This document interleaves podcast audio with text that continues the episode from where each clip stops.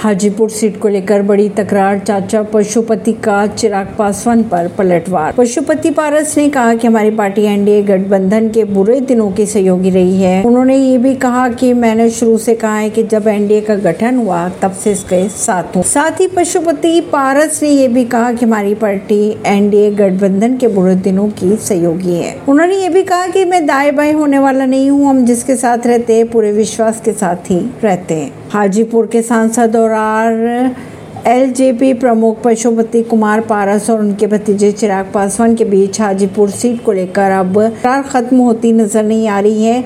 हाजीपुर से कौन चुनाव लड़ेगा इस पर चिराग और पशुपति पारस के अपने अपने दावे हैं, क्योंकि पशुपति पारस ने एक बार कहा कि मैं हाजीपुर से चुनाव लड़ूँगा और हाजीपुर के लोगों की सेवा करता आ रहा हूँ।